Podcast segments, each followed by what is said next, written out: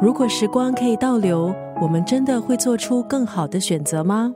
今天在九六三作家语录，丽一分享的这段文字，出自心灵疗愈畅销作家麦特海格的小说《午夜图书馆》。《午夜图书馆》是一本关于生死还有选择的小说，以跳跃式时空来叙述故事，借此邀请读者一起探索。如果可以把人生所有的可能都阅览一遍，再做出选择，这样真的会更好吗？故事的女主角是三十五岁的诺拉，她觉得自己的生活充满不如意，还有遗憾。她的生命中似乎都是未完成的事项，还有后悔的选择，而且她感觉没有人需要她。随着不幸的事件一件件发生，她决定自我了断。就在下定决心那天的凌晨十二点，诺拉来到了生与死的交界。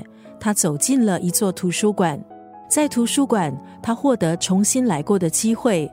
那里收集所有的书，都代表诺拉人生的不同版本。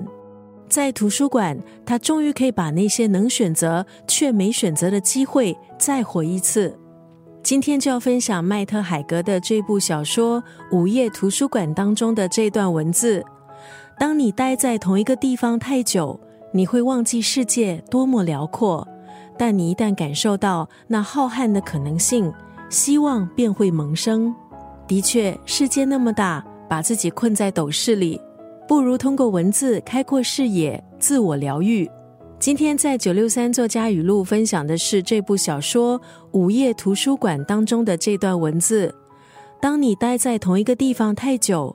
你会忘记世界多么辽阔，但你一旦感受到那浩瀚的可能性，希望便会萌生。